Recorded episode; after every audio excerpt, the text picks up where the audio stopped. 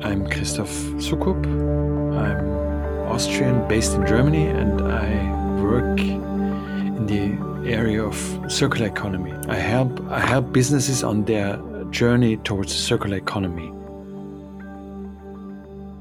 I met Christoph a couple of years ago. We are alumni of the Ashoka Visionary Program, and we shared many meaningful conversations and also a few beers. His story is inspiring to me because it reveals what happens when we persist in our individual purpose. Despite the ups and downs, aside from achievements and failures, we see that something else is happening. In perspective, it is easier to find that change happens no matter what. Today, you listen to his story and his work in the field of circular economy. I hope you enjoy it. The question is, what is the circular economy in the context of today's world? Today we are basically operating our whole economy on linear principles. We take stuff out of the earth, we produce stuff, we make things, we use them, and at the end we waste them. We throw them away, they get burned, they get dispersed in the environment, they get dispersed into the air, into the water, wherever. And we talk even about cradle to grave. So we take things and we put them to grave after use. Whereas a circular economy really looks from the beginning, from the scratch, to get things back. Either as products, on a product level, or as materials that are contained in products, or even on element level. People tend to think about closed loops usually, so one company producing stuff, taking it back and making the same products out of it again. That's most of the time not the case. Usually you will see larger loops where different companies are involved. And that is also a characteristic of the circular economy, that really it requires and makes possible cooperation and coordination among different companies. So in a linear economy, we take, make, use, waste. In a circular economy, we try to conceptualize products right at the beginning when we develop them to be able to take them back and reuse either the products, as I said, or the materials contained. I'm finding that social entrepreneurs often carry fascinating stories about their paths. Can you share how you arrived at this moment in your career? If I look back and try to make sense of my evolution, I'd say I'm a business guy by training. So I studied business administration and economics, international business administration at the Viennese University of Economics. I mean, this is a very classical education. You get trained in bookkeeping, in costing, accounting, financing, marketing, personnel management, stuff like that. But I remember already back then, I had some questions in mind. For example, I was always asking myself, we're talking about growth, economic growth every year, and an economic growth of 1.5% is perceived better than an economic growth of only 0.8%. And I was asking myself, where can this lead and where does it end? It can't go on. I mean, it was clear to me, it can't go on like this forever. And I tried to ask this question and I didn't get any substantial answer at the university because it was so baked into all the theories we were talking about. Growth was one of the basic axioms that were really baked into each and every theory. There was no real answer to my question, but I didn't follow up on it. I just kept it in mind and realized, okay, I don't get any answers. Then I started a just ordinary career in industry. I went into the car industry and did different things, a diverse area of jobs I had. I started in organizational development and then went on to purchasing and worked with suppliers, had a team of people that would help suppliers understand the complicated and complex processes of the OEM I worked for. And finally, I ended up in, I didn't end up, it was a deliberate decision, but I kind of ended up in the sustainability function. I took on the responsibility for responsible sourcing, which I was asked if I wanted to do that. And I said, yes, okay, I'm going to do it without any real idea of what's really behind that.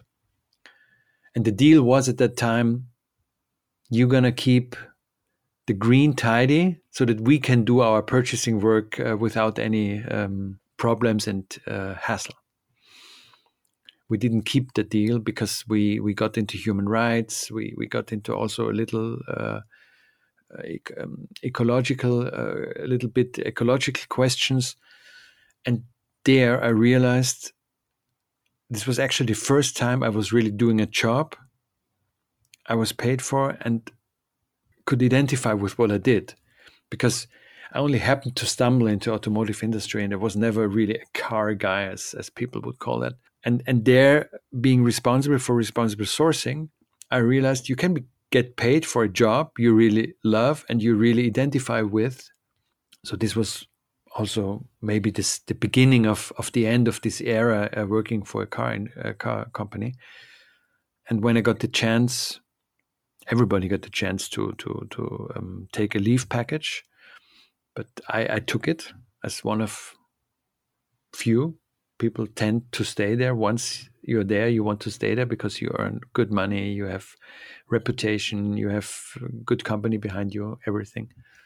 But for me, it was clear, okay, this is a sign and an impulse for me to leave. And I took 1 year off, and that's what I did. I took care of a vineyard in that year. I started to cook meals in the streets with food that would otherwise have been wasted, stuff like that.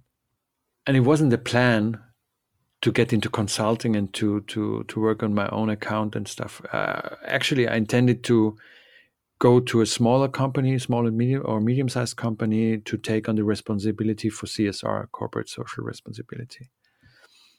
But it didn't really work out. So out of different reasons. Sometimes it was me, sometimes it was the other side that didn't. It didn't fit. And with that evolution, all of a sudden, this idea of the circular economy came up again. I remember one day, a young lady that was working in my team as a trainee mentioned circular economy and 5 R's that are important in that. But I didn't give too much attention to it at that time. But when I was in this career break, this idea came up again, all of a sudden, and then it was there and didn't go away. So I decided, more or less all of a sudden too, to devote my professional life this topic, and that's how it started. And now I'm right in the middle of it, and I have the impression that this will be a companion of my professional life for quite a while now. What was the status of the circular economy in Europe when you started, and how is it now? I think at the time when I started doing or orienting myself towards the circular economy as a consultant 2 years back, circular economy was a topic for insiders, at least in the German-speaking world. Nobody would really, people would have heard about the term, but nobody would really have an idea of what it is, what it could be good, what could be good for, or what could be the business benefit of it. This has changed. I think that's also mainly due, for a good percentage, due to what has happened on EU level with the EU Green Deal and the Circular Economy Action Plan that is associated with it, which were both released at the end of 2019 and beginning of 2020. Now we are talking about EU taxonomy for sustainable finance. We are talking about new normal with a corona pandemic. So things have changed quite substantially since then. But if you look back on an awareness level, things have really changed massively within the last 2 years. People have heard about circular economy. People get more and more, it's now, deciders within companies I talk to people in these positions now more and more have the impression it has something to do with their business or will have something to do with their business. If we look on the actual level of advancement of circular economy business concepts, this is a different story. We're still operating on, and this has been examined, for example, by a think tank that is based in Amsterdam, Circle Economy, it's called. They've been examining the status of the circular economy over the last 5 years and really measuring that. And what they come up with is our economy, it varies from year to year a little bit, but it's if something is happening as an evolution, it's more a recess than an increase. We're still operating on less than 10% circular terms, our economy. So it's 90% is still linear.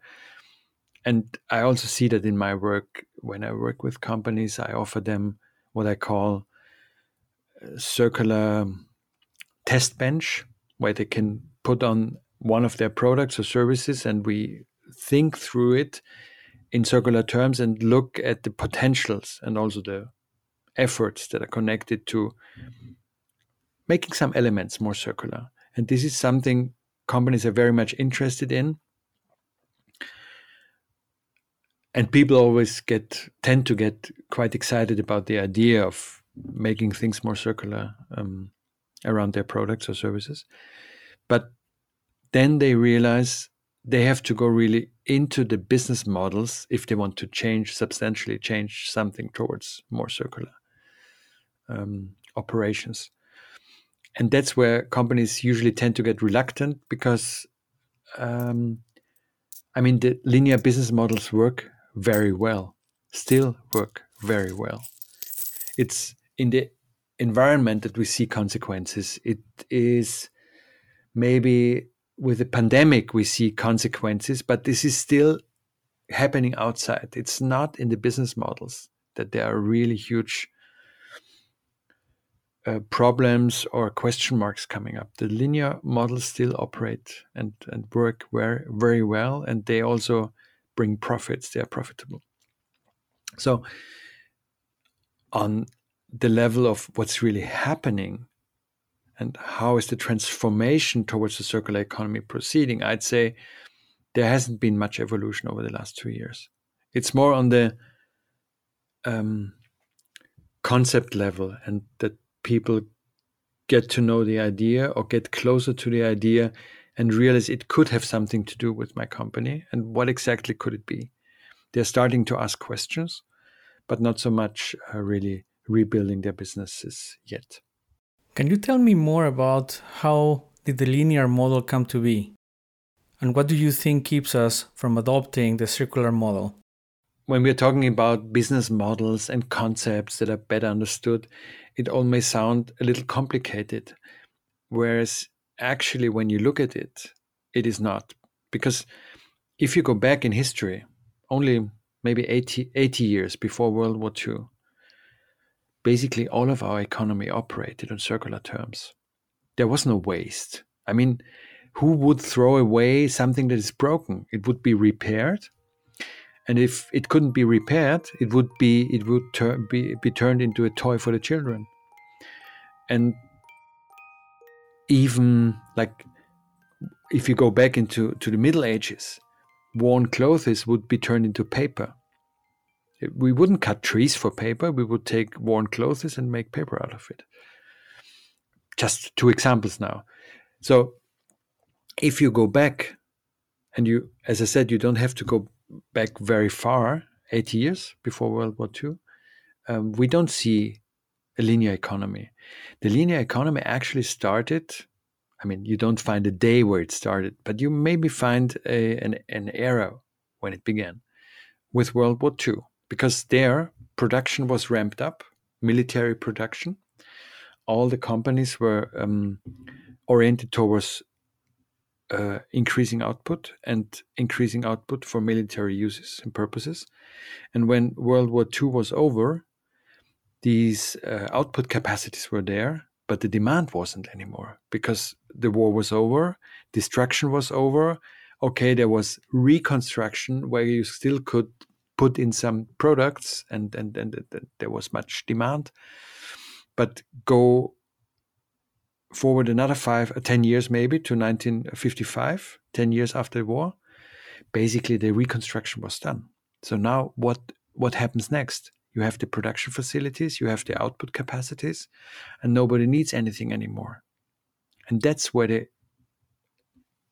throwaway mentality was produced. The planned obsolescence was something that was already invented in the 1930s, where light bulb producers said, okay, we want to limit the lifetime of light bulbs so that people have to buy replacement bulbs. So the idea, as I said, there was no birthday for these ideas. It kind of came up over the 20th century, basically, which brought us to a situation where it's normal that we throw away things. We don't repair them anymore. We don't reuse them anymore. We buy dedicated toys for our children. We don't take the broken things to give them to the children for playing purposes. So you see, there's all a reconceivement, let's say, of how we handle things and how we interact with things. There's even a guy I know very well who says we're already trained as children to throw things away, because if a toy breaks, you don't repair it, you throw it away. And that's how you grow into the world, learning that it's normal to throw things away, which wasn't, as I said, 80 or 100 years back. So the circular economy itself is not a complicated idea. The only thing that is complicated now is that we are really locked into the linear processes. We have waste incineration plants that are hugely, hugely lucrative. They have been written off to zero residual value. And now they produce heat and energy without any cost almost. So it's attractive to burn stuff because as we say, we reuse them thermically, but we don't reuse them. We burn them once and then the party is over for them. But still, as they are so profitable, nobody wants to leave this system. So that's where we get stuck, and that's what we call lock-in effects. We are locked into a system where it's not so easy to escape, both on an economic level, but also on a business level. So on both levels, national and also individual businesses are locked into that. After seeing the streets without cars at the beginning of the pandemic, I thought that the new reality might bring our civilization to a massive change, a tipping point of sorts. I wonder, do we need more catastrophes to make a change? In your opinion, what do we need to restore the way we produce and consume to integrate circular principles? I mean, if you look at it like this, you can really get desperate. That's true. And what I try to do is really work with those that are willing to change something. Like I usually exclusively work with small and medium-sized businesses. And there what you find is, oftentimes you have an owning family behind the business, maybe not in executive power anymore or executive responsibility, but at least behind. And they usually tend to have a long-term view, and they usually tend to feel a responsibility towards their employees, which I perceive is a good prerequisite to have something what we tend to call today purpose. They want to make money, for sure. Most of them want to, but that's not the main purpose. There's something more usually there. And if it's only the responsibility they feel for their employees. Let's say in this sample, you do find people that are really willing at least to look how a transformed business model could look like, and that are willing to go forward. I wouldn't be too negative about our economy. There are quite some amazing people in the economy, right in the middle and in responsible functions, that are willing to change and that are willing to look at what they do from a, let's say, sustainability perspective. Sustainable meaning being able to do something for a sustained period of time, not just a short period one.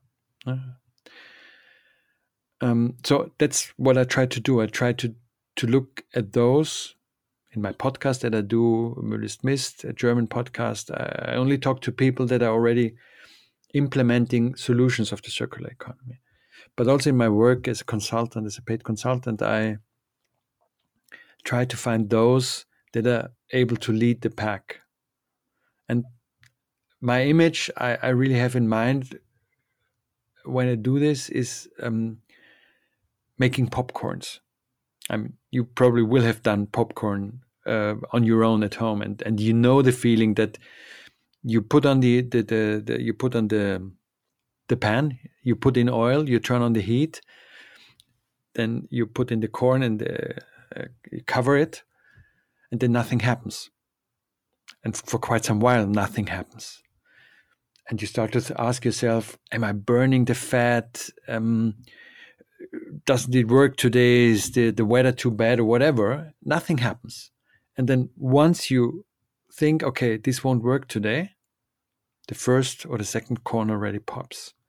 And once this has happened, it really goes fast. It's an exponential evolution starting from there. So you see a long time where nothing really happens, and then all of a sudden the pan is full of popcorn.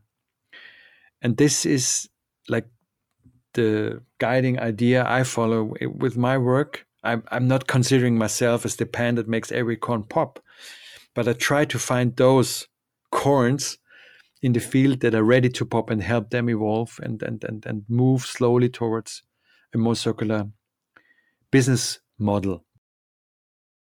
It is amazing how much we love to talk about a better future, but how tough it is for us to be comfortable with making changes to the status quo. You know what? I learned that once I met, when I did my master's thesis or my doctoral thesis, I met a lady who was doing a doctoral thesis at the same time. And she was doing it based on the question how to overcome resistance in change processes. And what she said to me, I'll never forget that. She said, we have always people are spread evenly around the attitude towards this change project. There will be 5% that are really enthusiastic about it and say, okay, let's go for it. There will also be 5% that will try to avoid whatever is possible, to do whatever is possible to avoid this change to happen. So you have these two poles. And in between, you have 45% that are, let's say, hesitantly positive, and the other 45 that are hesitantly negative, not negative, but waiting. Yeah, and okay, let's wait and see, and then a little skeptical maybe. And what we usually do is we try to convince those that are crying the loudest, and those are the 5% that are really completely against it. And those are the lost people, she said. Don't focus on them. What you have to do, actually, is try to convince only a few of those 45% that are hesitant and still waiting, bring them over to the side where the 45% or 50% of the leaning positively towards the change. You bring some of them over, and then the balance starts to tilt. And I think that's amazing as an idea, because it really allows us to work with those that are either already embracing change or that are at least open to change if only they see that it works. And how is it for corporations? I guess they would rather wait for a legal framework to be implemented before changing their business models. What I experienced in my time still working for a big car maker, that the readiness for change in those companies, you usually say, okay, they are against change, they are lobbying against change and stuff. The readiness to change something, at least in some functions and some areas of these companies, is way bigger than even politicians think. So, for example, there was this huge desire even to get legislation on human rights at the time when I was still responsible for responsible sourcing. Why? It's easy. Because once you get legal requirements, and we do see that coming up now everywhere almost in Europe, they're even working on an EU regulation on that. Once you raise the bar for everybody, the playing field is level again, because everybody has to comply with human rights regulations on a higher level, which makes it easier for the individual company to do the move. One thing. And second thing is it also allows for innovation. We've seen that in the past. Take, I don't know if the catalysator in a car is in English would be called catalysator. What's the word for that? If I'm not mistaken, I think it is a catalytic converter. When this was introduced, mainly the German auto industry said this will be the death of the auto industry if you introduce that. The politicians kept pushing it forward, legislation, and brought it. And what happened wasn't the death of the auto industry. It was an innovation. And it really, really, really, really solved us some big problems concerning lead, which was still in the gas at that time. But catalysts couldn't drive with lead, so they had to get lead-free. And also emission quantities. It was a huge leap forward towards lower emissions, cleaner exhaust gases, and so on. And it wasn't the end of the auto industry at all. To the country. And the same applies to many, many other things.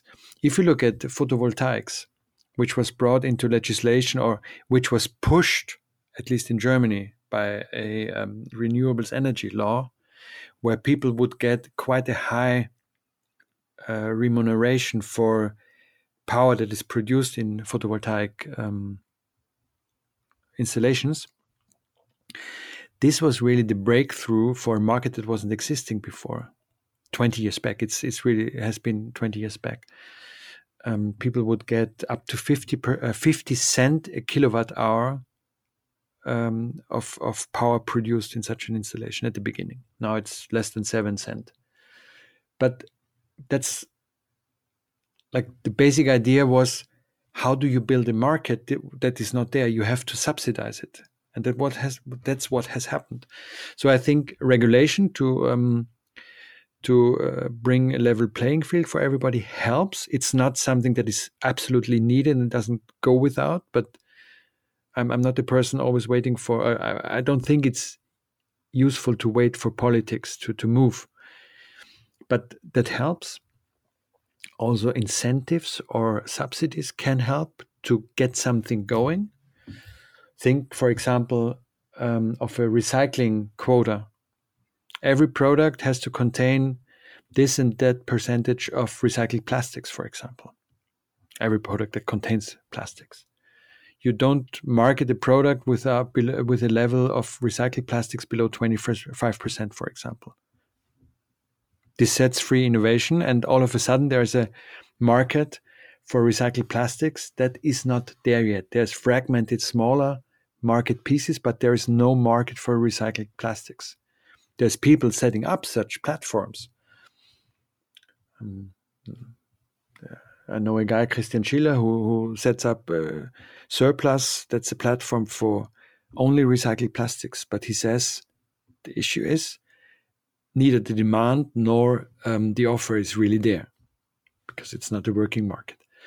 But if you set this regulation, 25% of plastic in a product has to come from recycled sources, all of a sudden this changes everything.